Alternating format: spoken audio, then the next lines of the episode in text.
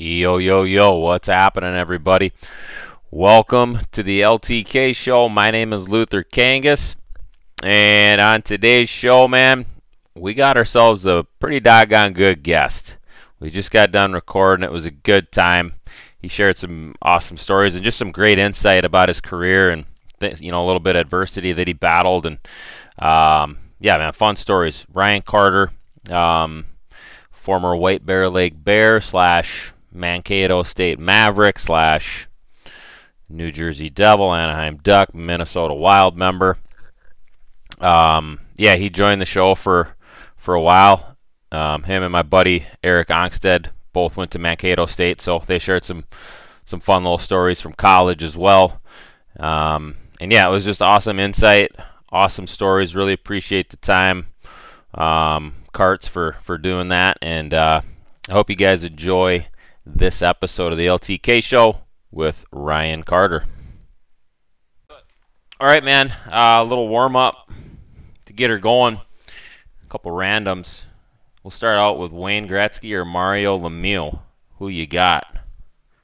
Mario. I, I like Mario. I mean, he was just so fluid. He was big, but, I mean, he was uh, he was prime time, too. I know it stings a little because, and maybe that's part of the reason why. I mean, growing up, Minnesota hockey fan, the North Stars, and Mario was kind of the dagger there. What was that, nineteen ninety? So yeah, early nineties. Yeah, yeah, that one stings a little bit, but maybe that's where I learned to respect him just a little bit more. But uh, yeah, I always liked him. He's he was so smooth, and the game just seemed so easy. Then having to battle cancer and, and come back and play again and pick up kind of right where he left off. I mean, uh, I think had he played as long and as many games as as Gretzky, Uh, I mean, I think maybe he could have made a run for some of those records.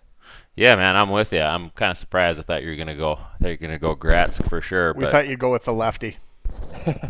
Well, Mar- man, I'm telling you, just the way Mario played, maybe I'm because of the way I played, I'm just way more jealous of it now. Like, he was just so smooth. He was not... a monster, too. Like, just strong, skilled. Like, Yeah, yeah. He, he could do it all. Obviously, he made everybody around him better, too, but he, he excelled in those big spots. I mean, I, I just loved watching him, and I, when I played the game, it was choppy, you know, like I it was, it was all like power, force, like have to be there fast, like hit somebody. I just I just envy people that played the game so smooth and with just their mind. You know? Easy, right? Yeah. yeah, yeah, no doubt. Um, how about favorite non-wild N H L sweater? Boy, this one again. So the early nineties, I, I guess I came up through this time, but um, the Boston Bruins, I, I like the B wheel, uh, and I loved the Bruins, Cam Neely, those guys. N H L ninety-three, I was always the Bruins. Um, I think that's where I learned to love that jersey. Love it, love it. Good stuff. Um, into music now. Who's your favorite band? Favorite band I, for me, it's like what. It's like the newest flavor, but I'm kind of like an alternative rock guy, so um, I, I like bands like Passion Pit, um, stuff stuff in that genre. Um, I, I don't know if you know who Passion Pit is. But, I do not. Okay, yeah. Check it out. Um, pretty good. Okay. Are you into, uh, what is it, uh, Tragically Hip then?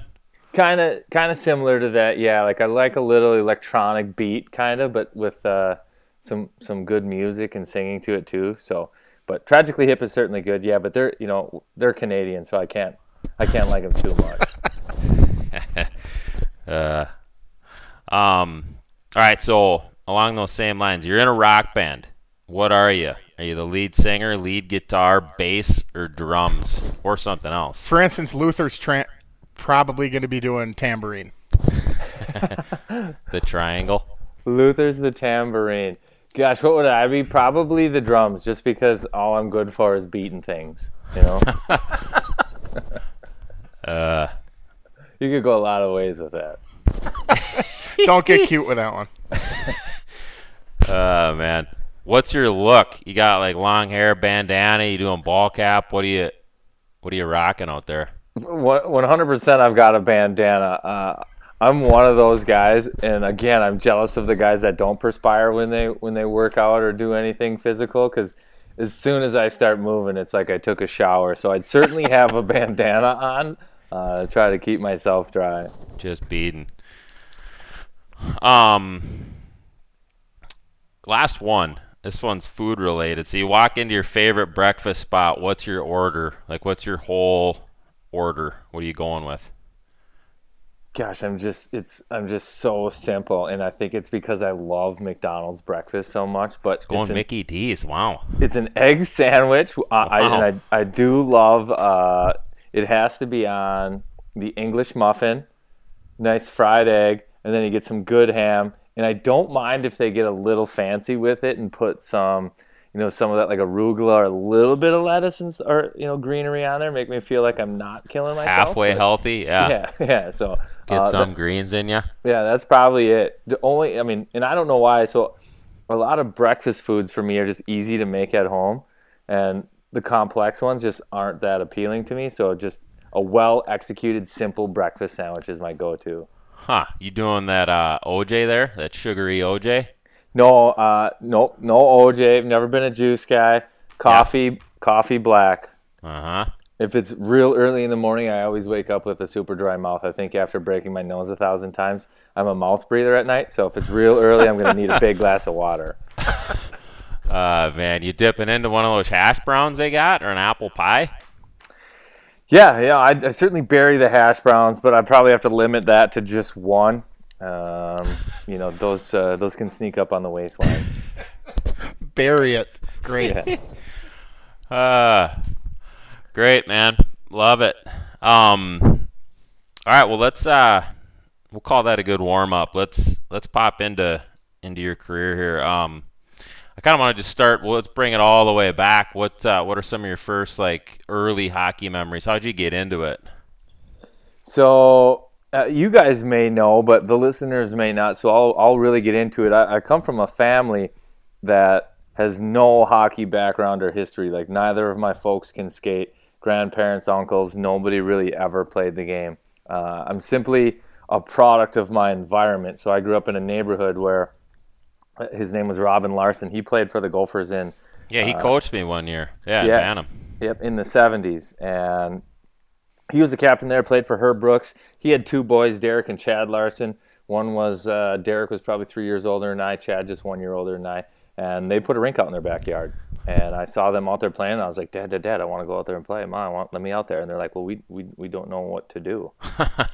So eventually my, my folks got, they bought the gear. They threw me out the back deck door. I, I walked my way over there, jumped on the ice, uh, My, you know, at, at that time I wrote with my right hand, so my dad thought I was a right-handed hockey player. Uh-huh. So I, I used the wrong stick for a full season, the wrong way. They're like, God, uh, Mike, you know, Ryan's a lefty. I think you got to give him another stick. So, got a hell of a backhand. Yeah, this kid can shelf it on the backhand, but man, is he terrible on the forehand. So, uh, uh, yeah, really, it's just the earliest memories right there are are walking through the snow in the backyard, just going out to a bumpy yellow piece of ice, you know. Uh, that, that winter ice on top of the dirt, you know, you just get those mounds, those yellow, dirty mounds, but uh-huh. You learn to skate around them, and there are little obstacles out there on the ice, but those are some of my early memories. Nice.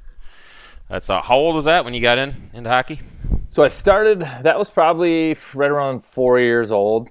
Uh, oh, okay. Yeah, burning around, and then out, out on the hip, White Bear Lake. Uh, again, yep. Another classic little little venue. Uh chicken wire, and, and I have pictures of it, like chicken wire on, yeah. on top. Same here, man. You get that little solo where you're posing with the stick, right? And they got the yep the background. Yeah. Yep, just a little bear, circled bear on the jersey, and just pushing a chair around until I figured out how to stand up on my own. Just classic. Dude, the Hippodrome's underrated, man. I think it honestly makes, like, White Bear, I, I don't know, I feel like it gives us a little edge with youth hockey. Just a smaller rink. You don't have to play on that big sheet. Well, I'll tell you one thing. In terms of men's league, it's unbelievable because that big sheet is uh, it, when when you get older, I don't want to skate as much, so it's nice to play on that Hippodrome. We get like the nine fifty hour. So I'm not burning as many calories trying to get up and down the ice, so that's great. But for sure, in terms of developing kids, it is sneaky too because there are smaller three-on-three rinks around, like Stillwater. I suppose, now. Yeah, that's becoming more popular, yeah. Yeah, it now has the Lumberyard and others, but I'll be like, yeah, it's similar to the Hippodrome. And everybody looks at me like I'm cross-eyed, and I'm like, what do you mean you don't know the Hip? And uh, yeah, the Hip man. Has come a long way. They've got concrete down there now. It was just on dirt. Uh, it's obviously never been refrigerated. Uh, I think it's just cooled by outside air, so as long as the elements allow it. There's ice there, but um, th- that obviously would be the next step in, in development. And uh, I think it'd be great for the Hockey Association here in White Bear Lake to have a little three-on-three rink where kids can practice in that, that small area year-round. Get round. Their skill work, get their hands going. Yep. Yeah. Love it. So talk about like a little bit about your progression, like in youth. Were you, you know, always like an A player? Were you always a pretty pretty solid player? Did you have some kind of some adversities as a as a younger kid? Well, again, so I had nobody uh, other than peers to to gauge myself against or to get any type of ad- advice from. So, I mean, I played mite. I think I was a three-year mite, and then I jumped into squirts, and um, I think I made the A squirt team. Um, not really knowing, really kind of naive, in all honesty.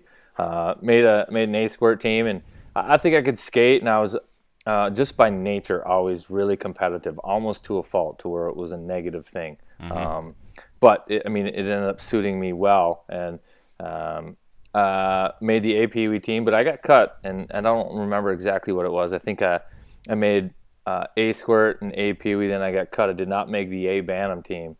Um, I still like to give our buddy Scott Hamley a bunch of heat for that. I said, you're a fantastic yeah. coach. Maybe not the best judge of talent, but a fantastic coach. Hammer axe. Heck of huh? a skate sharpener, too. Yeah. Yeah. Yeah. Uh, no, he does he does uh, he does put a nice nice clean cut on that steel for me, the best there is. So did that fuel you a little bit? Like not making the A Bantam team, like heading into high school, was that was that something that, that drove you? So there's a piece of advice I got. I talk, uh, and I give a lot of credit to, to Robin Larson and his family. I, I, I don't have any success in playing hockey, uh, I don't think, if I don't live in that environment. So I made a B team, and he ended up coaching it. So it was B squirt, and he ends up coaching it, and um, he says, hey, listen, it doesn't matter if you make the A team or the B team. Like, you're you're nine years old, you're eight years old.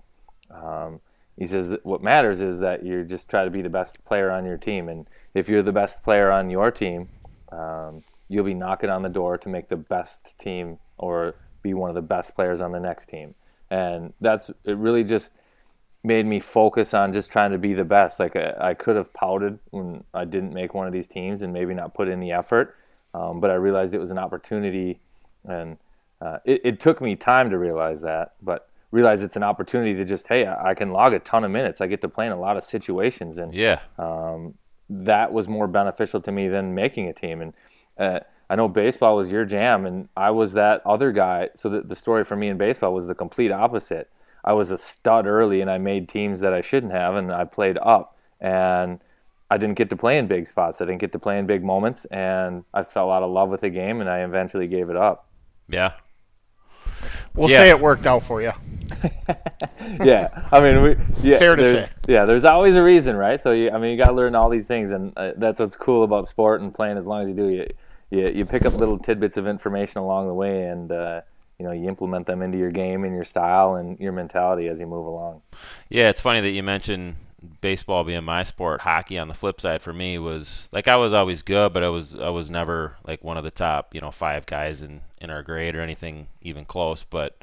I remember when I got cut into onto some B teams, it was kind of like he can be the the big fish in the small pond versus, you know, the the small pond and the big fish, and you can kind of work on your skills and develop and get and get some confidence, like, you know, at a lower level. So that's that's what helped me moving forward. Yeah, and parents, I think at times parents today with youth sports, it's uh, my kids got to be great today, they got to be the best today, or they're gonna fall behind. And mm-hmm. uh, I, I mean. I speak to only my own personal experiences, and, and I, I'm not fully invested in what it's like to be a parent in today's youth athletics. But, um, you know, I, I preach patience, and you, your kid doesn't have to be great. If you want them to have a college scholarship, at least in hockey, your kid doesn't have – they legit do not have to be good or great until they're twenty years old. Mm-hmm. Like, like, be patient. You don't know. It's just like a growth spurt. Like, if your kid's not right. huge at fourteen years old, are you throwing in the towel? No, you're wait. Maybe they hit that growth spurt at, at eighteen. You don't eighteen, really know. nineteen, yeah. You know, and development for kids in athletics is the same. Um, in, in my opinion, you don't know when those years where they really flourish and grow are going to be. If if they continue to work and love the sport, they'll eventually hit those years and find those years, and I think that they eventually find their potential. But you do run the risk of burning them out before they find the passion and love to find and ultimately realize their full potential. Yeah. Yeah. That's a good point, man. Um, so heading into high school, um, what, what do you remember about, like, I guess starting out in your high school experience? I think, if I remember right, as a sophomore, you made J V, and then you ended up getting called up. Because I was a senior when you were a sophomore. You got called up roughly halfway, if I remember right, halfway through the season. Yeah, exactly. And that's another situation to where I, I was just, I mean, I recalled my conversation with Robin Larson. Like, yeah, I was bummed out that I didn't make the varsity team, but um, I had a chance to, again, log huge minutes and make some noise playing J V hockey. And I had a lot of fun. It, it was a lot of fun. There was no pressure. And it made the transition, I think, into high school hockey a little bit easier for me. So I I get cut. I make, I make J V, and I've got Chris Bloomer and uh, Chris Martin. Um, uh, or Marty Colchin, and my line mate Lance Millark, who to this day was was probably he's out in in terms of the guys that I played with through my ranks. He was the best player that, that has come out of White Bear that I had played with. Um, really? Oh yeah, yeah. Yeah. He was he was skilled. I remember he got a little bit of time maybe as a freshman or or sophomore for sure. Yeah, he was smooth. He was skilled. He was smart. He understood the game. Um, I learned a lot from him in terms of like stick position, and, and he grew up in a hockey family, so he had all these little skills and tools that he would use, and um, it was frustrating in practice having to go against him because he's just this little unassuming guy, but uh, you know, he was kind of strong and skilled and smart, and um, yeah, so I, I got to play with him, and I was really it was a great benefit because he could find me in spots playing J V hockey. It was a little more loose than the varsity hockey, and we piled mm-hmm. up the points, and um, you know, it was not that it was easy for us, but we had a lot of success down there. And um, I remember, this is a funny story. We, gosh, we were we were spanking somebody at Aldridge Arena. This is before the varsity game, and Lance and I probably had, we had piled on like four points already. It was it was like seven nothing, and one of our teammates scored, and we didn't stand up and cheer. Um, uh-huh. And I, I really didn't think anything of it. I didn't think I was being selfish, and I don't think Lance did either. Well, they didn't let us come off the bench when they resurfaced the ice. So it was just Lance and I sitting on the bench as punishment. So we weren't allowed in the locker room. Yeah, really? So, yeah. So Marty, uh, Marty kept us right there on the bench, and everybody's like, what did those guys do? What are they doing? So pretty soon everybody in the building knew why, um, why we were sitting there. And it's because of, of a selfish moment and not, you know, not being excited for a teammate. Yeah. Didn't support your teammates. Yeah. Yep. And so, Uh, that was our punishment. Uh, we learned our lesson. I think we played hard, and we played, you know, as good teammates uh, the rest of that year. And then eventually Marty goes to, to Billy Butts, who was the coach at the time, and said, hey, these guys are, they're legitimately, they're just way too good to play J V hockey. So, yeah, I mean, you got to make a move with them. Oh, okay. So they kind of initiated it to yeah. Butts and said, hey, these yep. guys are tearing it up. And then, so, like, do you remember, like, getting the call and kind of your first varsity experience, practices, games, all that stuff? Yeah, so we, when you are that top line of the J V and the, the bottom line of the varsity, you're like a swing guy. So every once in a while, you still get to practice with the varsity team. And uh, so, I mean, I, I was familiar with a lot of the guys, and having played Bantams with some of them the year before, I mean, that was really easy. Getting into game action was a little bit nervous at the start. Um, but I, I'll say probably my most vivid memory and uh, another like, wow, I made it moment was, and it, it's it was tough. I learned a lot in this moment. Uh, we're playing in the section final our sophomore year against Roseville, Marty Sertich. Uh, or no, I'm sorry, it was Hill Murray. And mm-hmm. we're down a goal, and uh, we got a score. And Butts puts me out there, sophomore. I've only been up half a year. I was playing J V like four weeks ago, right? Mm-hmm. Um, minute left, and everybody's like, what's this guy doing out oh, there? Oh, you were out there with minute left, okay. Yeah, I, I was out there with minute left, that. trying to put nice. one in. And... Um, it was just kind of like, wow. And I think it stirred up a little bit of controversy. Like, what's that dude doing out there in that moment? But at the same time, for me, it was like, hey, okay, you got to learn from this. You know, you can't let some exterior, you know, thoughts or people's feelings about this affect how you play in that spot. You earned it. You're ready for it. You be ready for it and play. I don't think I played my best in that moment, but it was a moment. No one that... was scoring on Kaler anyway. That dude was unreal that day. Yeah. Yeah, so I, I went and that, over that summer I was like, okay, I made it. I made my jump. I was out there in that moment, in that spot, and some people didn't like it. That's okay. Now I've got, you know, now I've got to come in my junior year and prove that I can play. And, uh, you know, that junior year we had a good team, and uh, we went to the state tournament. Yeah, Moorhead, right? You guys yep. played? Yep. Yeah, talk about that, man. Um, you know, I, I was never able to experience a state tournament, but, like, what what was that season like, and specifically, like, making the state tournament? Yeah, that was awesome. So to to tell that story, uh, I think I had a good junior year, and we go into the playoffs, and we beat Irondale, which I think was probably par for the course. Um, mm-hmm. That was always like the first game. And yep. then you go on, and we played North Saint Paul, and they had uh, they had some decent players. And uh, I end up taking a hit. Was it North Saint Paul or Centerville maybe? Maybe Centerville. Um I have to refresh my memory, but I remember the player because I ended up playing with him. Sean Garrity hits me late. We're winning that game. It's over. The game's over. He hits me late with with a knee right to my thigh, and I get probably the worst contusion I've had in my life to this day still. Um, I could barely bend my knee. So um, uh, I've got six days to prepare, seven days to pre- prepare for that state tournament, and uh, I just couldn't move around that well. Now I watched that game. This was probably a year or two ago. I watched that state tournament game on Uh, YouTube. I think Chris yeah. Anderson coaches, and he loaded up on YouTube. I watched it, I was like, oh my god, I was a terrible hockey player. This is so bad. This is so bad. Like, just swinging everywhere. You know, it looked like a battleship trying to turn out there. Um, but playing there was was phenomenal. It was everything you you. Uh, I mean, it's the pinnacle of high school hockey, and uh, you also have to remember that the X was just opening up at that time, so I think it was the first or second state tournament at the X. So eighteen thousand sold out at the X. Here comes White Bear Lake um, playing Moorhead. We were the favorite too. Um, you were for sure. Yeah, and yeah, good tight game. Uh, good tight game. They ended up edging us out, and boom. Obviously, the the story continues where White Bear can't win that first one. Right. Yeah, that one was in O T, wasn't it? Uh, if I yeah. remember right.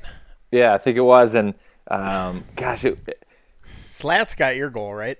What if? Yep. Was it three two or is it just two one? I thought it was two one if I remember. Yeah, I think it was two one. Okay.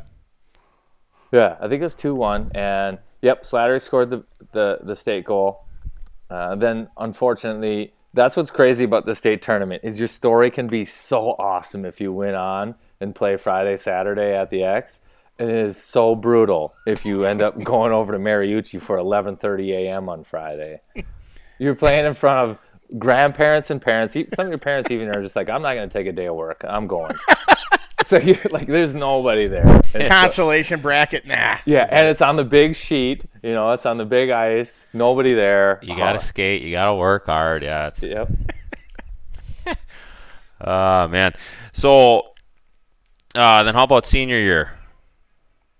For you. Yep. So senior year, uh, again, we we had a good team, a very competitive team. Butts was the coach, uh, par for the course, a top ten team, and uh, we just the, the same story with within that section is we just couldn't get past Hill Murray. Uh, we beat Hill Murray earlier in the year a couple of times, but Hill seems to find another level. Um, I have to tip my cap to him. It, it drives me bananas to have to say it, but they yeah they, they seem, seem to peak at the right time, man. Yeah, and uh, Lechner has I think he has an ability to get the most out of the guys in big mm-hmm. moments, and I don't know if that's history of the school and how well they've done and the belief in that. And similarly, you know, does White Bear not play their best because they've got some self-fulfilling prophecies on, you know, you know, poor efforts or or tough games that first one of the state tournament or section finals, but um, yeah, he'll he'll. They they beat us. Um, we I mean, I think I had my best high school career game was against Hill. I had six points one game against Hill, and I was like, all right, we're gonna yeah. do that again. Wow. Yeah, and uh, yeah, closed wow. out, shut down. I had nothing. Uh, How about this, anything. Ryan? I got I got something for you. Our, so I know your best friend or one of your very best friends, Chad Larson, went to Hill of the aforementioned Larson family. Are you gonna send your kids to Hill? Or are you going to send your kids to White Bear, assuming they play hockey? Well, if you guys know Chad at all, he turned out pretty good. Yeah, um, yeah, absolutely. Yeah, and you know that wasn't always a, that wasn't always guaranteed. Um, yeah, No, um, you know, to be out, in all honesty, um, I haven't thought that far ahead. I wouldn't be opposed to sending my kid to a, a, a private or a faith-based school. Um, but, uh, you know, I've also learned that I'm I'm not really all that in control of my future. Uh, I played sure. ten years in the N H L for five clubs, and I moved when people told me to move. So um, fair. I don't uh, I don't forecast my future that far ahead, but I, I will say I wouldn't be opposed to sending my kid there. Sure. Cool. So, at what point did like how did the recruiting process work for you for like college? I know you played what was it one or two years of juniors, and like when were you starting to get some some offers or some calls from? From colleges. Was it the Buccaneers? Uh, I played for Green Bay. Yeah, oh, the, Green okay. Bay. Got it. Yeah, yeah. So the, the way that worked was, uh, yeah, Green Bay's coach came to a game, and again, um, this really is the truth to my stories. I had no clue what was going on. People would be like, "Are you going to play junior hockey?" And I'd be like, "What's junior hockey? I don't know." And uh, Green Bay comes around, and they're like, "We want to offer you a tender." And I'm like, "What's a tender?" They're like, "Well, there's a draft, but we want to sign you before the draft. We get uh, we get two of these a year, and we want to use one on you. So uh, essentially, you get to pick whether you want to go to Green Bay or not. Because if uh, you know, if you decide you want to play here, this is you, you'll play here." I was like, "Okay, cool, that sounds fair. I'll sign it." Um, so I signed a tender with Green Bay, and I go there after my senior year, play a handful of games, just get the experience, uh, or I should say, after my senior. Uh, season because I did leave for a handful of weeks my senior year uh, to go play in Green Bay. Uh, eventually they lost out. I came home, finished my schooling, and then went there the following year. Okay, but, and then yeah. you played a full season there. I played two full seasons there. Oh, you so played I, two? Okay. Yep, I, I played one season. Uh, I, I'm living with a family, so the, one of the hard things with junior, and for me with junior, was I, I packed a car, Uh, a beat-up old Jetta uh, with all my stuff, and having never been there before, no, you know, I didn't have a smartphone, so I printed off some MapQuest to some address somebody gave me, oh, yeah. and I drive four and a half hours. I knock on the door, and I said, "Hi, I'm here," and I meet the people I'm supposed to live with. Well, it wasn't an ideal living situation.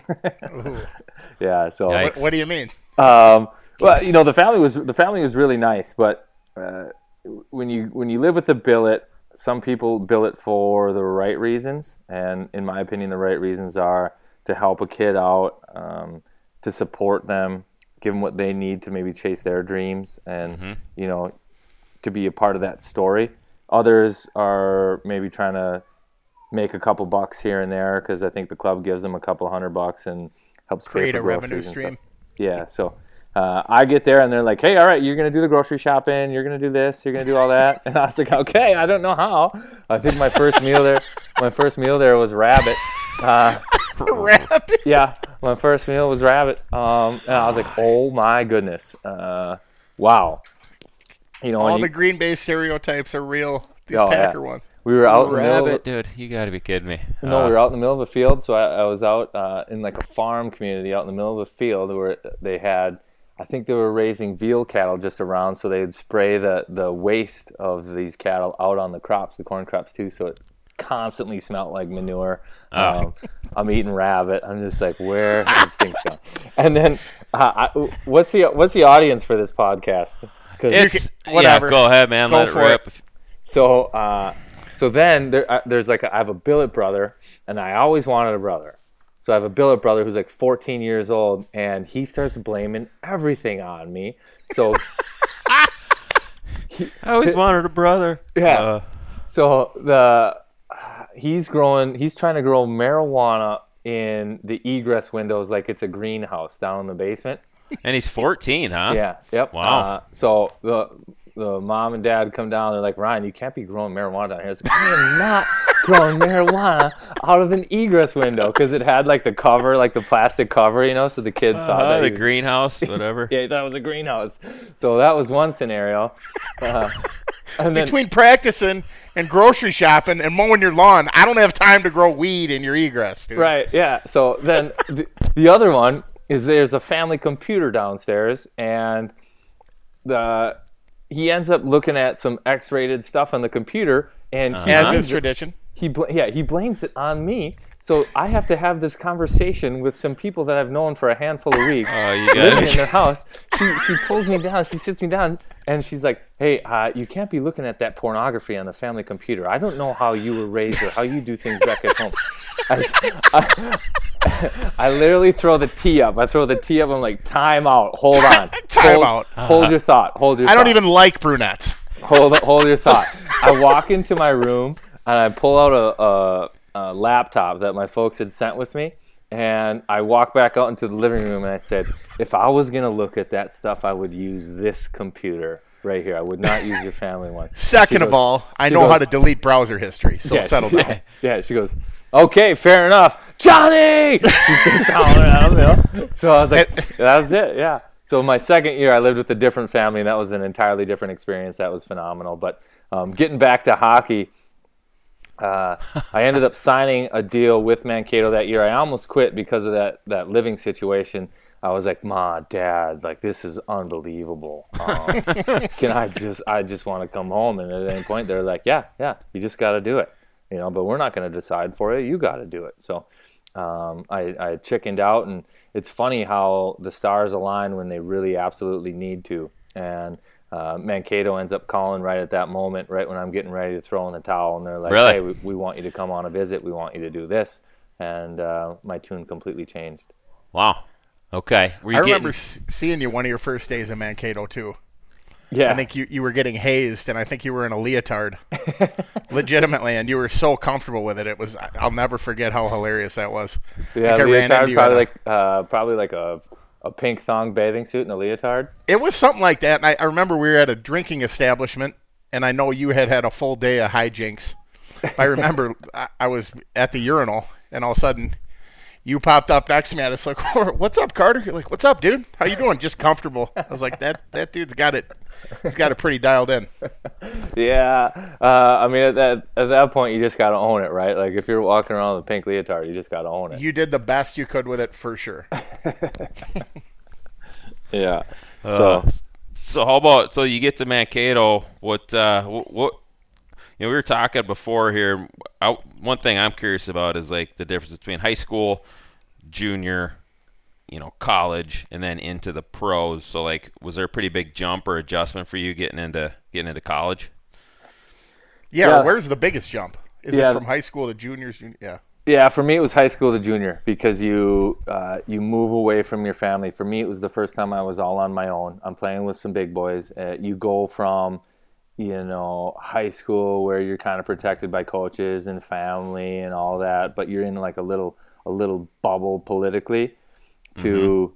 where junior you're you're on your own and you're just fighting for everything you got. And literally that's what it turned into for me. Like, like man, this is this is kind of desperation. These these kids are twenty years old. They're up to twenty-one years old. They're big. They're strong. They're chasing me. They want my job. They want my opportunity, and they're willing to like physically take it. So just um, that much more competitive. That much more competitive, and for me, like the the physical response um, and having to stand up for yourself and and make a decision cognitively that this is what I want and this is what I'm willing to do to get it. Mm-hmm. Um, that was the hardest. College, and maybe that's why I had a good freshman year because I was just fully prepared mentally after making that jump from high school to junior.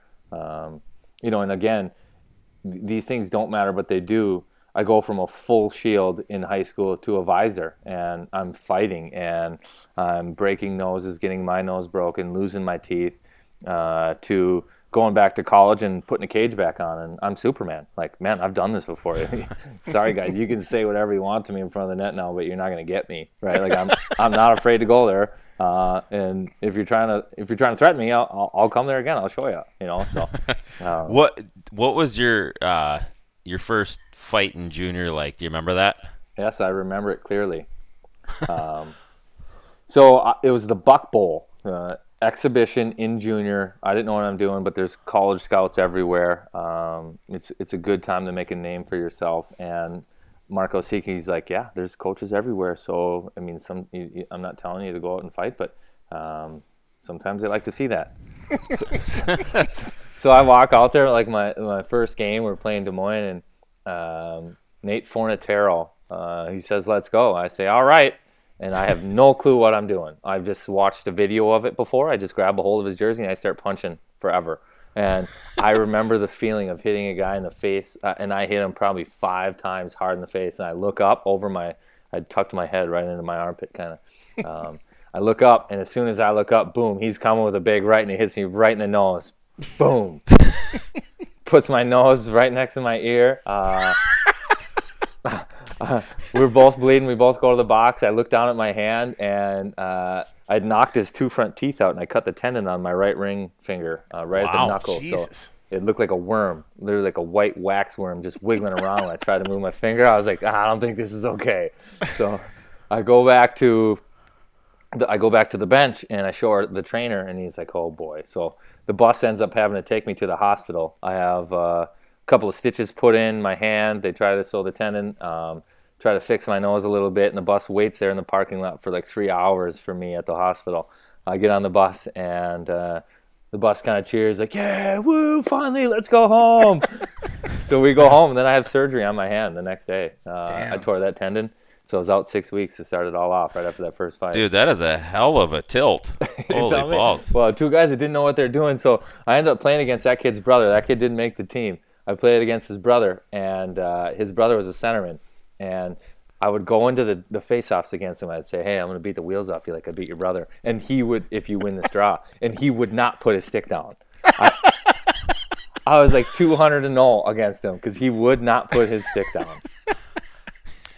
That means you got his brother pretty good, and his brother told him about it. Well, he was on the bench watching. So okay, so he knows. He yeah, knows what he, kind of he, fury you could bring. He watched it. He probably had to see – I mean – I'm, I'm telling you, I'm not. I'm not even anywhere near tough. But that that day, my, I don't my know, hand man. hit that poor guy's face, and it knocked his teeth out. It broke his nose. It was bad. I think you, I think you might be tougher than you think, man. But that line brawl with the uh, what was it, Devils Rangers? Yeah, Devils Rangers. When yeah. you had was it you and Bickle? Yeah, me and. I mean, yep. dude, you you got to be kind of tough to take that horse on. Anyway, I, I don't. I think we'll probably talk about that. Yeah, so we'll, we'll. I don't want to jump on we, anything. Yeah, we'll tease that, huh? Yeah. Let's let's let's tease that. We'll delve into that later. Um, what before we wrap up college? What like what stands out to you from college? Like what what are some good memories or things you learned? Uh, college college is when I, I think I actually started to believe I was a player. Um, like you could make a, a career out of it. Well, so growing up, I never, and I, I say this often, I never. A goal of mine was never to play hockey in the N H L. It, I just believed everybody when they said, you know, boy, the chances of making it to the N H L are so small. Like, just, you know, be very thankful if you can just find a way to get your schooling paid for, you know, like if you could play Division I hockey. So mm-hmm. all I did was, I grew up, all I wanted to do was play college hockey. And, you know, I wanted to be a golfer. That's like the number one thing I wanted. But um, I ended up going to Mankato, uh, where I got to play big minutes and in big spots, and I got to run a power play, score some goals, and it was awesome. And uh, it was that freshman year I came on, and my first weekend I scored a big goal against North Dakota, who had a, you know, a pretty storied program. And some of the big guys that I'd played junior against, like Matt Green, um, you know, big names, big defensemen, because they had big, mean D too, and I scored, took it to the net hard, scored, and it was like, all right, I'm here. Um, yeah, went, that's awesome. Yeah, went from there, and then my, my sophomore year, professional teams um, started like knocking on the door, and I was like, wow, teams are really there. I mean, I could tell that story too, um, but yeah, teams were like, yeah, yeah, w- w- you want to play? What's your what's your thought? Do you have an agent? And um, uh, I'll, I'll tell this story quick. Um, Dan Plant's an agent, and he had talked to me. He'd called me my sophomore year, and he's like, hey, do you have an agent? I was like, no, I don't need an agent. What the hell do I need an agent for? And he, I um, I just ended up telling him. I mean, I golfed with him like three years ago, and he's like, yeah, I called you. I was like, do you want, you know, do you want representation? Can I meet you? And you just you shot me right down and said, no, I've got no plans on playing pro hockey. Like, I'm just trying to be a good college player, so I got no need for an agent. And you hung up the phone. So then uh, uh, the, these professional teams are calling me directly. They're like, do you have an agent? Do you have an agent? And I was like, no, I don't have an agent. No, I don't have an agent. I don't even know if I can have an agent.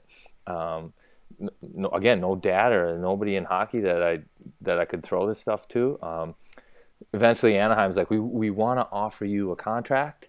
uh, who do we call to do that to? And they're like, if you want, we'll set you up with an agent. And I was like, ah, uh, that sounds like a terrible idea. Hold on. Right, it does. That sounds like a terrible idea. Hold on. So I call. Uh, I ended up calling Neil Sheehy, and uh, he he ended up being my agent, and that's how it went down. Okay. So, and then you ended up signing with Anaheim. Yeah. So I ended up right. signing with Anaheim. Yep. After you got a ring there, didn't you? Yep. So yeah, yeah. Talk about that, man. That was your first full pro season. Yeah, so I did not want to leave school, and that's probably part of the reason why I was comfortable saying uh, buzz off to some of these agents, because I didn't want to leave. Uh, yeah. I had a good thing going, and I wasn't in a hurry. And um, but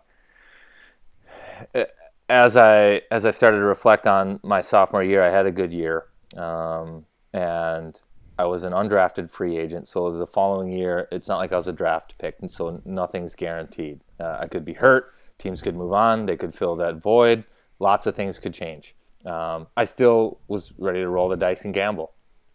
Uh, then all of a sudden, David Backus, who I played with in college, he left. Uh, the, the D-man that ran our power play decided he didn't want to play college hockey anymore, and he ended up leaving to go play professionally in Finland. And then two guys from my class ended up getting in a little trouble with uh, the authorities and kicked out of school. So now the team that I wanted to come back and play for, um, this totally different team, totally different Pito, team. The D-man, totally. What's that? Was Pito the D-man you're talking about? Yep, Kyle Pito. Yep, I remember him. Okay. Yep. So he ends up leaving, and it's a totally different team. And I'm like, I, I just don't know if I can duplicate what I did. Now I have this chance, and. Um, the the way the dates work out, July first is the day to make that big decision, and Anaheim was like, we want to know, we want to know, and I said no. And then the dominoes start to fall. David leaves, and by like the seventh of July, Anaheim calls back. They're like, hey, one more chance, bud, because uh, we're going to move on to our next guy. You, you don't have David anymore. You don't have this guy. Things have certainly changed. But uh, if you want to sign, we're going to give you one more chance. And um yeah, ultimately I decided I was in southern Minnesota, like Marshall, Minnesota, installing office furniture for Corporate Express. And I had to I had to tell the two guys that I was working with, because I was low man on the totem pole uh, at like twelve in the afternoon. I was like, hey guys, uh, this is crazy, but um, I, I'm going to sign a deal to play for Anaheim, and uh, they want me to get on an airplane tonight in Minneapolis, so I we have to leave right now. And they're like, what? No way. Awesome. So we pack up the truck. we pack up the truck and we drive three deep right to uh, right to the airport in Minneapolis. My mom meets me with a bag. That's super cool. Wow. That's awesome, dude. So then you board, you head to Anaheim, and then uh, what's that first year like, or I guess that first pro camp like? Man, see, I, I'm such an idiot. Uh, I I was they, they told me you're going to play in Portland. And, you know, this is this is the big club. Um, you know, you, you're a good player. We believe in you, but you're going to start off in the American League. And I was totally cool with that. So, like, you're playing in Portland. That's where our minor league affiliate is. I didn't mm-hmm. even do any research. I, uh, I was, like, getting all ready to drive to Portland, Oregon. Turns out it was Portland, Maine. I didn't even have the right side of the country. Like, I, I couldn't have been more wrong. I couldn't have been more wrong. So, but uh, I go there, and, again, it's another eye-opener. You know, like, you – At every level up you go, I think guys become more and more protective of opportunity. And the weird part about playing professional hockey in the minors is your competition is not the guy that you're playing against. It's the guy that you're playing with, right? Because you want right. to be the guy that's called up to the big club. So you got to outperform not the guy right in front of you that you're facing off against, but the guy to your left, the guy to your right, and all those guys. So you got to find a way to be a, a good teammate, right? But you, yeah. you also got to find a way to be better and stand out from your own teammates. So it's a little unique in that way. Um, so you can you can run into guys that are protective and oppressive and uh, a little sneaky in, in ways to, to keep you and your game and your opportunities down, uh, so they look a little bit better. Um, I ran into some of that, learned a handful of things, uh, but yeah, ended up being a black ace and um, surviving long enough to play in the playoffs for Anaheim that year, and then um, played just enough to, to win a cup. Yeah, so you got called. Did you get called up? What, like towards the end of the season? The How'd season, that work? The season, uh, I played the entire year in the American Hockey League, and okay. we did not make the playoffs, which was unfortunate, and it, it was a negative thing. But it turned out to be a positive for me because the big club keeps a handful of guys around. They'd prefer if their minor league affiliate still plays so that guys are still in game shape and game action as they mm-hmm. go further along in the playoffs. In case they need bodies, they call them up, and the guys are game ready. Well, having not played in the playoffs, they needed guys around, so we went, there was probably six of us that went to Anaheim, and we just practiced every day. We weren't allowed to be around the team, um, but we practiced. So if if the big club practiced at ten thirty in the morning, we were on at, we were on at eight thirty, uh, just a six-man bag skate for an hour, pucks, battles, you name it. Um, then off the ice, off ice workout, disappear like a fart in the wind, and did that for a couple of weeks, but did it enough and must have made an impression enough to practice with the big club. Got a couple of practices in with the big club, and then before I knew it, I was in a game. Okay, so in, in the playoffs.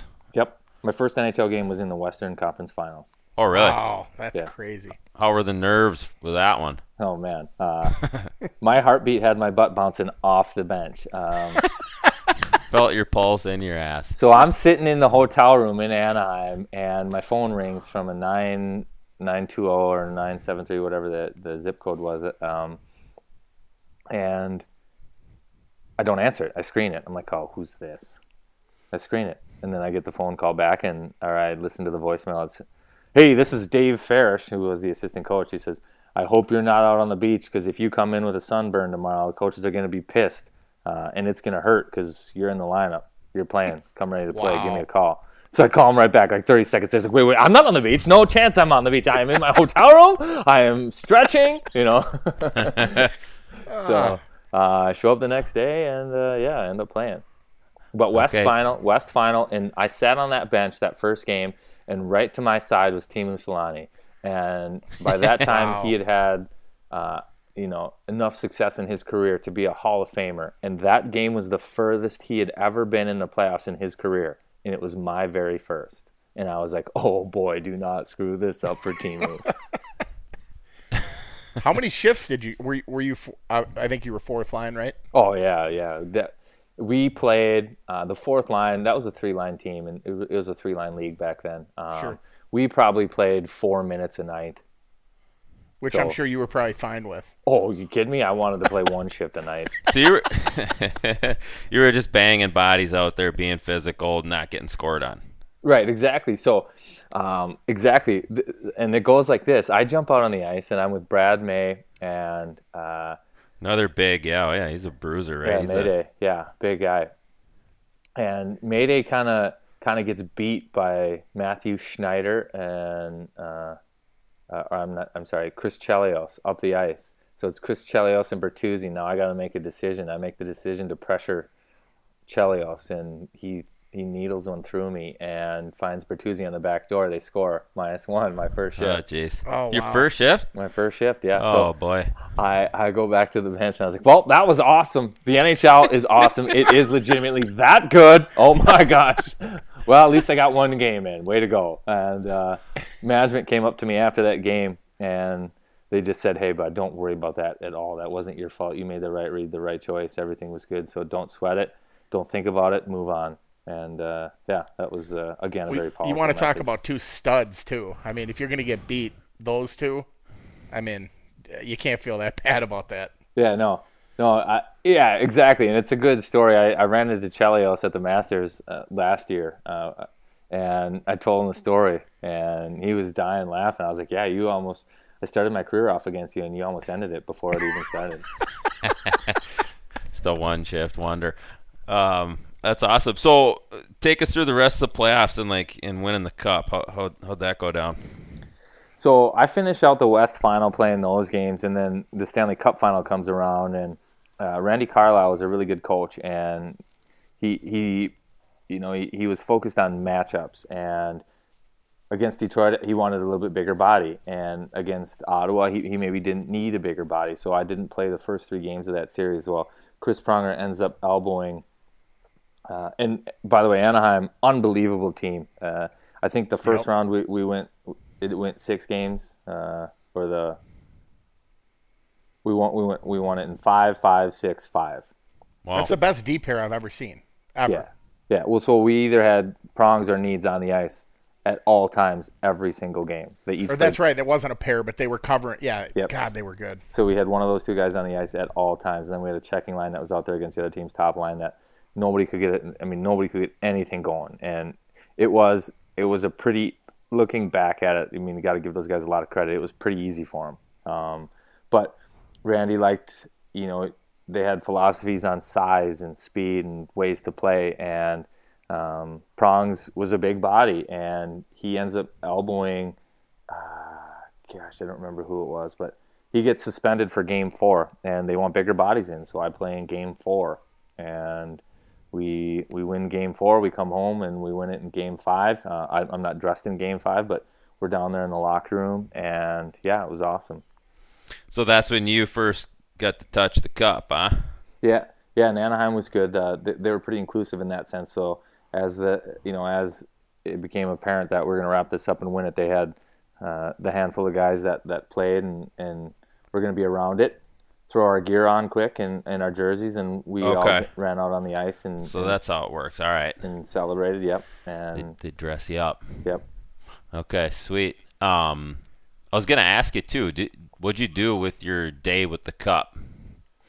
Day with the cup. So I struggled with this mentally for a while because I didn't really feel like I won it. No, though some regards, playing an entire year in the American Hockey League and then finding a way to to, to jump into a playoff lineup and, and play some games is actually harder than some of the seasons I had, uh, you know, playing in the N H L. But mm-hmm. um, I didn't feel like I contributed, and I didn't really feel like I counted it uh, or like in my heart. So. Uh, my goal when I had the cup was just to share it with as many people as I could, like uh, try to try to make as many people, touch as many people with it as I could. So uh, I brought it to White Bear. I went to the rink, uh, the, the White Bear Lake Sports Center, had a little bit there. So anybody that wanted to, to see it, touch it if they weren't superstitious, uh, take a picture, put their kid in it, you name it. Uh, mm-hmm. It was there for a handful of hours. Then flew it down to Mankato. Uh, obviously Mankato is a big piece of my story, so flew it down there. Had a nice little event down there, then flew it back home. Um, went to Saint Paul. My my family is a Saint Paul family. So we were at McGovern's in Saint Paul for a while, and then on on the late night shift, we, we took it downtown Minneapolis, handful of buddies and I on a party bus, yeah. and uh, we partied uh, like we should have. Does the so, keeper of the cup go with you on the party bus? Keeper of the cup is no more than five, six feet away from the cup at all times. Just all I time. I bet he's seen some stuff, man. Oh, yeah. If those guys could write a book, yeah. Dude, yeah, you want to talk about a podcast. Holy balls. Right. I mean, that guy, jeez. But there's there's cool rules that they enforce. Like, they only let the winner hoist the cup, the winner and the winner's father. Um, so let's say somebody else, let's say I'm not around, but the cup is there, and somebody goes to grab it and hoist it. You can touch it. But if you go to throw it over your head, that keeper of the cup will come and, uh, yeah, he'll crack the whip. Hey, buddy, you didn't earn that. Put it down. That's really? Awesome. That's oh, good. Yeah. There's uh, there's a lot of rules like that uh, where they take care of it, and there's honor in it, and um, you know, it's a it's a lot of fun. If somebody wants to take a drink from it, like I gotta okay it. Uh huh. Yep. So it's pretty okay. neat. Heck yeah. Sweet, man. So the following year, and then just kind of like progressing. Did you get a little more time? Did you make the N H L? The big club the following year right away? Yeah, I made the I made the team out of camp. We played the L A Kings uh, in London to start the year, so that was a fun trip. But, uh, yep, uh, I ended up going getting sent down and playing ten more games than Myers and getting called up again. Um, and then I stayed up for good after that. Okay, so you got sent down temporarily. Did you light it up when you went down for ten games? Ah, you know, unfortunately, in professional hockey, I never lit anything up. Um, but... Uh, yeah, I think I played well, well enough to where they're like, okay, you know, he's he's probably the guy, you know. Let me ask you this. So it seems to me like anyone who makes it to the N H L was obviously really good, probably the, the best player or one of the best on the previous team, whether it be college, A H L, whatever, right? Right. Do you feel like a lot of times there's guys who, and, and this may even be you, but I, I don't want you to speak necessarily about yourself, Uh, but are there guys who could be twenty, thirty goal guys, but because they're not on the number one or even the two power play, or they're not on the first or second line log and ice, they end up having a career that's very good, but maybe they're not putting up the type of numbers that they could had they been given a chance. I just feel like when I watch third-line guys on a lot of teams now, it's like if that guy's logging first power play minutes or first or second line, he's thirty-goal guy. Do you feel like that's – is that accurate, or you know what I mean? Yeah, you're you're not you're not wrong at all. Uh, a lot of production is entirely tied to opportunity, and are you getting minutes on the power play? Are you not? Uh, where on the power play? And you'll even have some, you know, quote unquote offensive guys get frustrated on the power play because they're not in their spot on the power play. You know, sure. And, um, but yeah, you're absolutely right. Everybody at the N H L level is a is a good player, and um, you know, that's why you you could argue if you play in the N H L, you're one of the best, you know, what what is it, like seven hundred maybe, one of the best seven hundred players in the world. Yeah.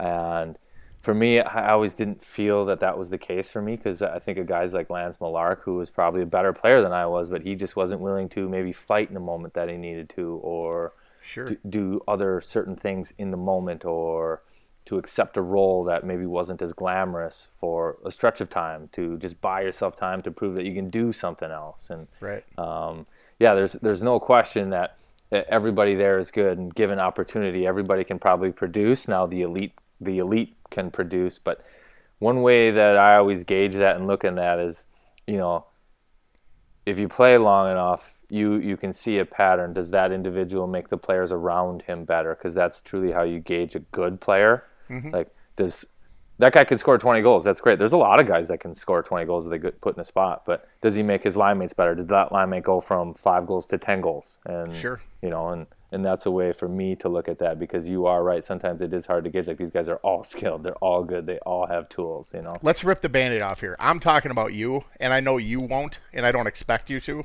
But I, when I say I've seen you play in college, I watch you progress. I think you're that guy if you're in the right spots. But you don't have to corroborate that. I'm just, I was talking about you. Yeah, well, so I mean, uh, I had a big shot. One of my one of my best assets was was my shot. And yeah, I saw was, you on the sidewall at Mankato burying it. Yeah, growing up, and it was it was accurate and it was hard. And even uh, even when I, I jumped onto the pro scene, um, that that was that's what everybody said. Like, this guy can shoot it. And in practice, I didn't really know or realize it, but yeah, I could just I could put it where I wanted, and it went there hard and fast. And goalies would be like, "Whoa," you know, right. Surprised. Got and, on them pretty um, quick. But How I was an power play guy, so I was never going to get in that spot to shoot those. And right. I, I would, at the start of every year, say, okay, uh, I'm going to try to get one hundred fifty shots this year, and just know that my shot's good enough to, you know, give me a high percentage, you know, um, right. and I'll score more goals. I just couldn't generate those shots, you know, and yep. I couldn't get them, never got in those spots, so I never put up a ton of a ton of points or a ton of goals. So for you, it was just – you you think you weren't skilled enough to create the space and the time to get the shot off where you wanted to. He just to. wasn't given the opportunity. Yeah. In, in my yeah. opinion. Yeah. It just depends on who you stick where sometimes. Yeah, and you will get pigeonholed uh, in professional hockey. So, you know, sometimes, and, and you know, gosh, shoulda, coulda, woulda, and hindsight's always twenty twenty, but, you know, I could argue that that playing in the N H L right off the bat was a bad thing for me. Maybe a year or two in the American League where I could score goals uh, would have changed the tune on me. But uh, I was typecast a fourth-line center, fourth-line player right off the bat, and there's just no – you look anywhere in the N H L. Go ahead and look anywhere. Doesn't matter the guy's skill set. There are zero fourth-line centers on a power play. It's just not going to happen, you know. Yeah. So um, you, you can get typecast uh, and – you know, pigeonholed into certain roles, but you know, at the same time, I can't complain at all, because I accepted a role and I was able to play hockey professionally for ten years having accepted that role. Well, that's what's cool too. So you're modest about this, and I, what what's neat is that, so if you take a guy like Brian Bond, another White Bear guy, he, in my opinion, and this is not a knock on him, he he had one style of play, and if his play, if he wasn't a one or two in the N H L, he wasn't in the N H L. Whereas you, if you're not a one or two, you've still got the ability to tailor your game with your to size and with up, your speed, be physical. Which to me, honestly, that's more impressive. But that's and, just me. Who am and, I?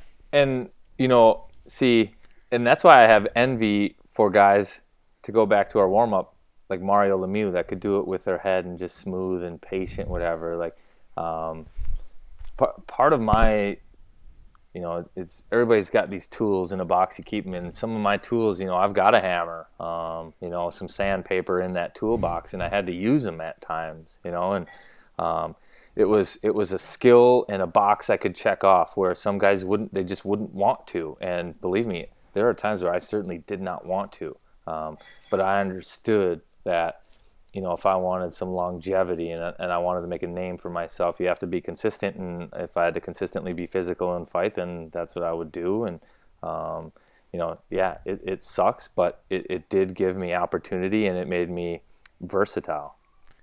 Yeah, your brand gave you ten years in the show. Yeah, I mean, it's crazy. It, Not it, a bad brand. No, and it was always, it wasn't always guaranteed. I, I can tell you that much. It was, sure. uh, I was always on the brink, but, uh, you know, it went by really fast, and, um, yeah, it, w- it was fun. Sure.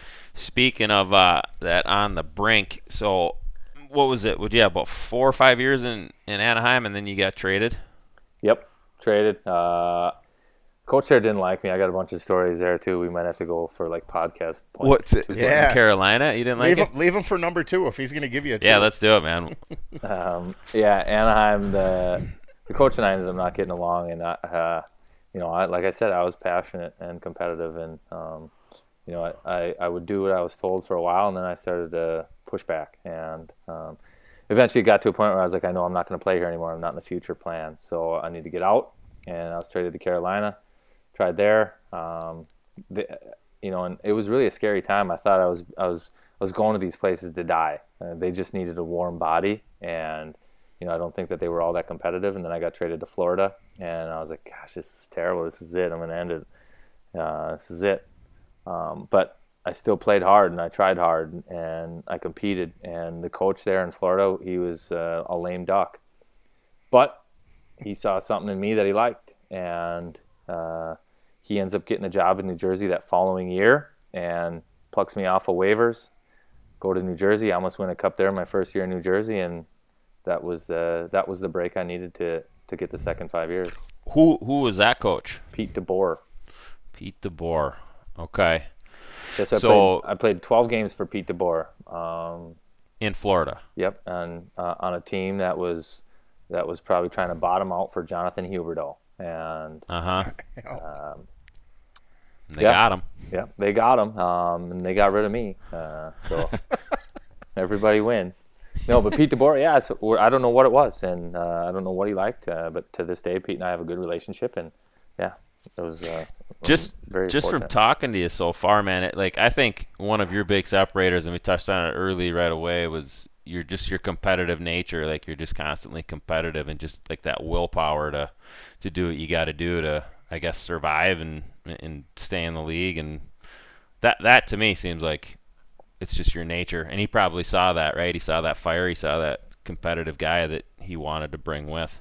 Yeah, and there, I think there are coaches out there. And, I, you know, I haven't coached enough, uh, just my my six-year-old daughter, seven-year-old daughter, um, hockey a little bit. But um, I start to really appreciate and notice effort in kids. And, you know, I want to go out of my way to reward the kids that are putting in maximum effort. Mm-hmm. Um And I think I'm thankful to have come across a couple coaches that I think share that same sentiment where, you know, I would always put in a lot of effort. And if those guys were in a spot um, to reward me in some way, um, knowing that I put that effort in. And that's why it's it's so cliche. People just say you just got to work hard. But, man, when you really put the effort in and people see it, um, you know, those coaches would reward me. Uh, and it was simple. At that time, it was simple. Just go to work, bud. Just go to work. And, uh, yeah, it, it ended up paying off. But um, there's there's no question without without that competitive drive that it, I fizzle out real early. Mm-hmm. Um, so then, all right, so you're in New Jersey. What was that like that season? You guys, what, you made it to the Eastern Conference Finals? Is that? No, Stanley Cup, Stanley Cup Final. We, we lost the Cup Finals. Yeah, we, gotcha. The Cup Final. We lost the Kings in six games, and I probably had the best stretch. Uh, best stretch. I played the best stretch of hockey of my life in that playoffs. Um, it was just a ton of fun, full of passion. Uh, we had a good line. Uh, we contributed, um, and I reflect on that now, and it, it helps me see value in that first Stanley Cup. I missed that one by a game. Uh, the second one by a game. But for me, it validated that or validated that, you know, hey man, you are good enough. You you you do deserve to win. Uh, you did belong, um, and don't be shameful that you won one that way. Like, you came close, you did it, you contributed, and um, you know, it it just helped me accept that. Yeah. So, um, is that where the Lime Brawl took place then? Was that that same year? Uh, yeah. Was that was that in playoffs? No, that was not in that playoffs. Regular season. Okay. Yep, it was that year. Yep. And we played. So we played the Rangers in the East final that year. You did. Yeah. Okay. Torts, good guy, huh? Yeah, Torts. Yeah. You know, I, I, I, I used to skate when I was working at Acceleration. A uh, guy, Mike Lundeen. He's from Apple Valley. I don't know if you know him or not. Sure. Yep. Um, but he played for Tortorella, and I think they called him Torturella. Yeah. Off the ice, like he's just just kind of one of those hard at tough coaches, you know, all business, yeah, type and, of dude. And it's his way or the highway, and you know, those coaches, I think they are really successful. I just think that they have a shorter shelf life because their messages can burn guys out quicker. Yeah, right? You know, they're not labeled as players coaches. They're more of like like you said, like an abrasive type of a coach, and I think they get the most out of guys. And you get a good team effort and a structured system game with guys like that. But uh, if if they don't win within a, a small time frame, and I'm going to say probably three years, they probably won't win because uh, it just burns them out. It's almost like the Herb Brooks thing, Herb Brooks thing, where it's if everyone hates me, they'll come together with a common bond and be better. Right, right. But and these are all professional adults, and that was get a, sick of that probably pretty. And quick. That was a what six month, ten month stint, you know, where you could be that tough on them for that period of time, not three years, right? You know, right. Um, all right, so let's why don't we dive into that Lime Brawl? What so what what's like the background with that whole thing? Obviously, New Jersey, um, New York, that's a big rivalry just right out of the gate. But what else went into that? Didn't the coaches hate each other too? Yeah, they, uh, they they hated each other after it. Um. So the Devils uh, and Rangers, obviously, they have some history. Um, they're right across the river from each other out there in New York, and eight miles apart the arenas are. And um, I didn't know a lot about that rivalry, but it's akin to White Bear Lake, Hill Murray. Like, it's it's passionate. And okay. I jump right into it. And so the, the story with that is that the Rangers and Tortorella, they come into our building and they have to submit their starting lineup first, and they submit their they they're starting the meat, they're starting the fourth line, and uh, yeah. So Pete throws out our top line, I think, thinking, hey, maybe we'll play and we'll sneak one against these guys. I don't know why Torts is starting the fourth line, but we'll see. And they run around and they like they crush Zach, they hit Colby, and I looked down at my line mates too, and it's like, well, guys, I guess uh, I guess we know what we're doing our first shift. So we go out and run around. I end up fighting Brandon Dubinsky, um, and uh, I, I again I hit him good. I think I break his nose or his, his orbital bone, and he doesn't play the rest of that game. Uh, fast forward three weeks, we're playing uh, the Rangers. It's a Sunday afternoon, the noon game, and on N B C, and.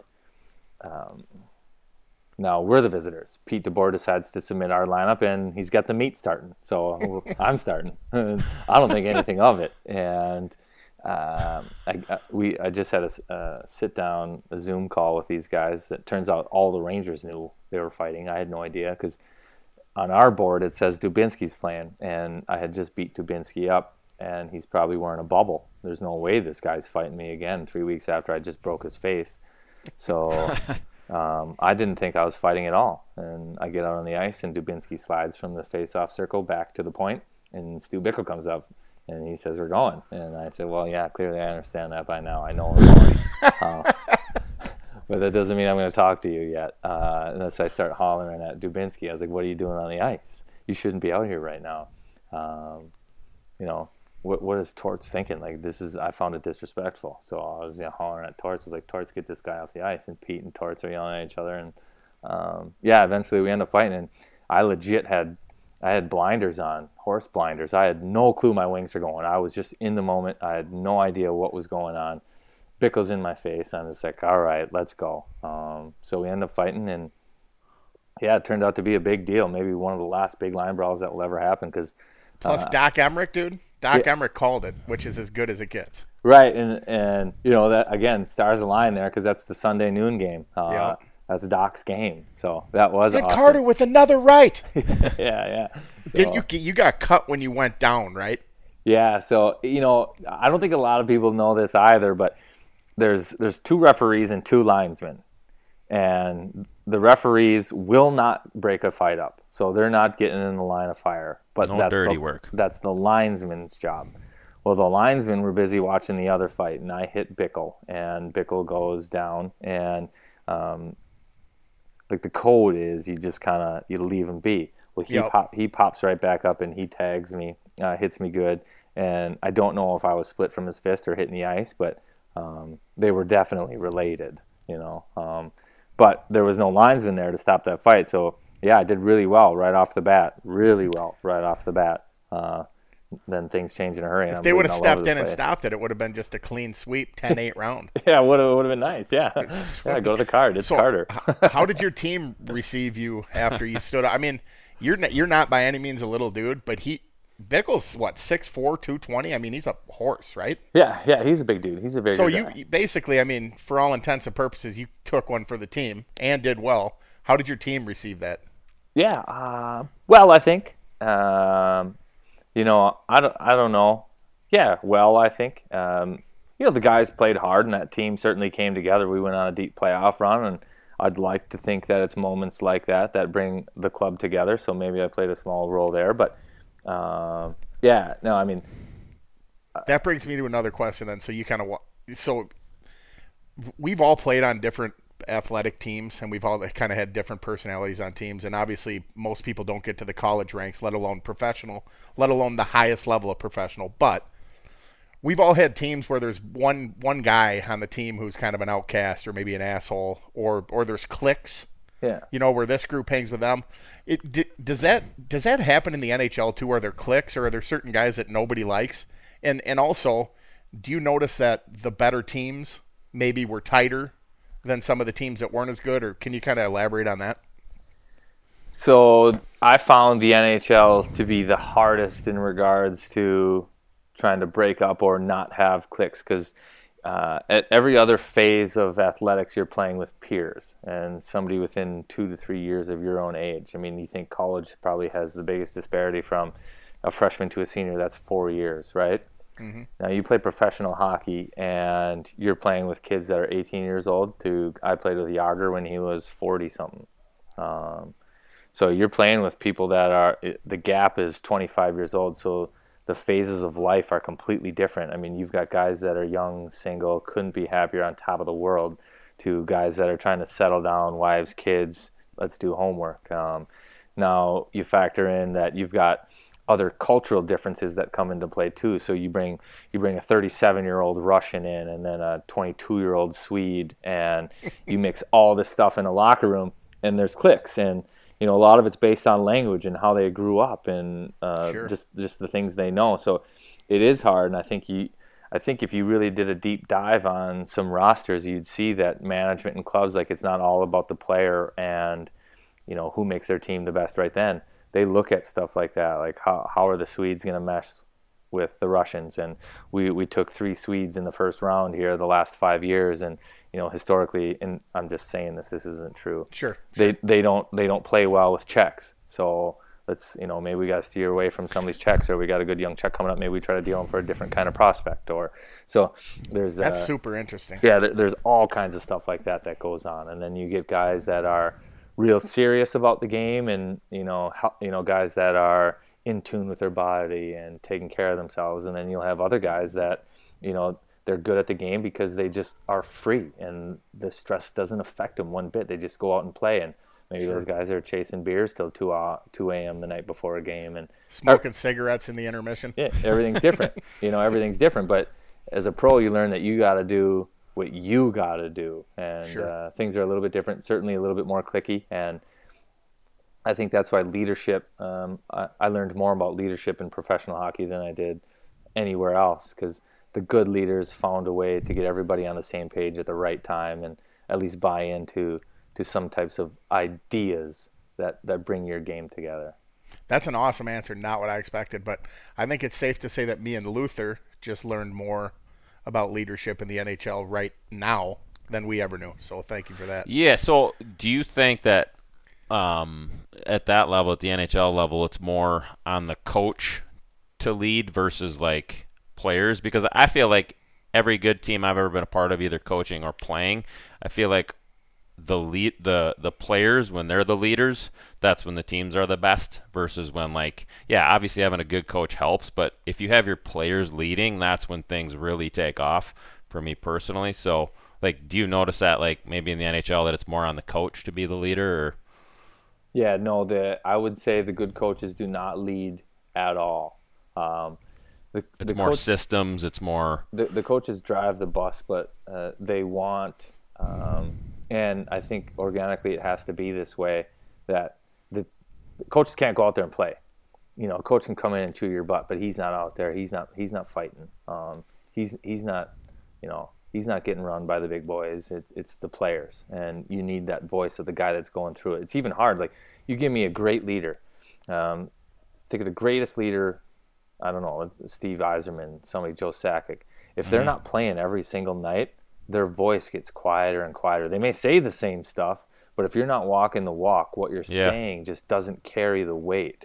Mm-hmm. So I think good coaches, smart coaches, know that true leadership has to come within the room. And at times they are desperate and they'll try to help manufacture it.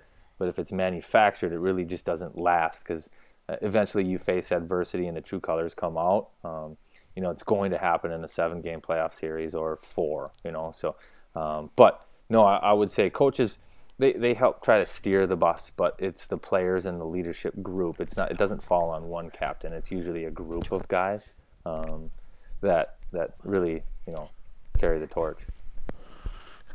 Okay, sweet. Um, so let's let's fast forward a little bit to. Uh, I want to talk about like what it was like coming back home playing with the Wild. When what was that? How'd that process come about? So I turned down what would have been my most lucrative deal in New Jersey. Um, that was really hard for me to do. But um, I I always, as I got further along in my career, I started to make my decisions for different reasons. And um, an exercise I'd use was I'd, I'd put myself at sixty years old with a grandkid on my lap, and I'd, I'd, uh, I thought about the story I want to tell him. Do I want to tell him about the biggest contract I signed, or do I want to tell him about the time I won, the time I won at home? Um, mm-hmm. Stuff like that. So um, it was tough to turn down that deal and, you know, a guaranteed job for a couple of years. Um, but I did it. And um, I went a whole summer without a gig. And that was nerve-wracking. And my wife was stressed and she's sweating it out. And I was like, you just got to, I mean, you just got to, you just got to believe, man. And you got to be ready. And I have all the faith in myself as a player to know that I can play. And um, eventually it was crazy. Again, the stars align when they need to. Um, Minnesota calls me at the end of their camp. They're like, we weren't happy. Excuse me. We weren't happy with all our players, and uh, we'd like you to come in. And uh, instantly I was, like, super excited. I was like, no way. Yes, this is going to be unbelievable. And then I was like, okay, well, I got to calm down. Am I doing this for the right reasons? Are they good? Do they have a chance to win? Because ultimately for me, that, that's what I was chasing. Um, I still had, like, an empty feeling uh, about the Cup in Anaheim, and I, I wanted to win. And I was willing to do what it took to chase it. And many at the time had suits in Parisi, and they were on the climb. And um, all the buzz was that that next young core, as soon as they get good, they're going to be, you know, they're going to make some noise. And, you know, th- th- that was true. We They made the playoffs six straight years. Um, but uh, I got the chance. I signed that deal. I came in and ended up playing for Yosi, great coach. And that's that's how that went down. Nice. So played a couple seasons there. Um And then, did, like, towards the end, was it a shoulder injury that that got you? Is that, am I recalling that right? Yep, yep, no, exactly. So uh, the shoulder is what ended it. Um, I I was cleared after my physical, um, which is it's not abnormal. Um, I, I started training in the summer, and I could I could feel that something wasn't right. Like, I couldn't push weight that I used to be able to, and things were just a little bit different. So. Um, It was, and I made this was I made the mistake. I really did. Um, I I called the trainers and stuff and told them about it. And they're like, "Go get an M R I." This is like two weeks before free agency, and I was like, "I can't go get an M R I two weeks before free agency. What's the benefit?" I said, "If I've if I've got an issue, um, I've I've I've got an issue if I don't. Uh, you know, I don't. The only thing that can come about is that somebody finds out I have an issue. Because if I don't, I don't have one. And all of a sudden, you know, a club doesn't want some banged up guy that's got a torn labrum and needs to be out six months. Uh, right. So I called them, and then where it looked like I was going to get a deal, I didn't get a deal. Um, and I went into camp that year on a P T O, professional tryout, uh, and I think I think people knew my shoulder was bad, and I wasn't able to play and perform like I needed to, and eventually ended up getting the surgery and tried to come back and play. They were good with me. Um, tried to come back and play, uh, and I finished my career in the minors there in Iowa, and I just there there wasn't enough time. I wasn't ready to play yet, and um, I just wasn't good enough down in Iowa at all. Um, um, yeah, so then that was it. That was all she wrote, eh? That was all she wrote. I had opportunities to play the next year, go to Europe and stuff, but my yeah. my youngest daughter was born, and she has a severe food allergy, and the my wife and I thought about it, and we're like, listen, if we can't read the food labels and we're in a different country, we don't know what we're doing. Yeah, there's support there, but uh, I'm not twenty-three anymore. I don't need to chase playing pro hockey, and um, it was a tough. It really was a tough decision, and I, it put some stress on our relationship because I, I, did, I parts of me did want to keep playing, um, but parts of me was ready to be done. And it was ultimately, for me, it was a really good thing that it was a family sacrifice that ended it for me, because mm-hmm. I was at peace with that. Yeah. Yeah, that makes it easy to transition, for sure. Well, dude, uh, I appreciate you taking the time, man. I think that's a pretty good spot to end. I don't want to take a ton of your time, too much of your time. So... yeah, I appreciate you coming on, man. That was uh, that was fun. Maybe maybe we can talk post retirement next time, or some other stories. Yeah, get into some of the some of the meat there, huh? Ryan, yeah. It was good talking to you, man. That was awesome. Yeah, no, thanks, guys. That that, that was a lot of fun. Good catching up. Uh, yeah, yeah, you bet. It was a good idea. Thanks for reaching out. All right, guys, there it was. Uh, once again, appreciate you, Ryan. That was I had a great time there. Um, you know. Eric and I were talking after the show, and um, we got into some fun stuff there. It was uh, pretty interesting at times, and I'm glad he was able to share um, his experiences with his career, and um, some of the off-ice stuff too. That was obviously pr- pretty fun, pretty interesting. And um, yeah, I think personally I, I just learned a lot about um, you know, the type of competitor that he was and the type of person that he is. And I think for athletes listening, or people in general, like, just kind of keep that in mind. Like, you know, there's going to be times where you might struggle, or, or not fit in, or, or might not have it, or, you know, be in a situation that you like, but that's just where you got to, I mean, you got to keep plugging. If you really want it, you can have it. You just got to, you got to work, and you got to, you got to stay with it and grind it out and go get it. So, um, yeah, that was freaking awesome. So, thanks, guys, for listening. Tune in next time. Until then, learn, try, know, and achieve. Um, babe.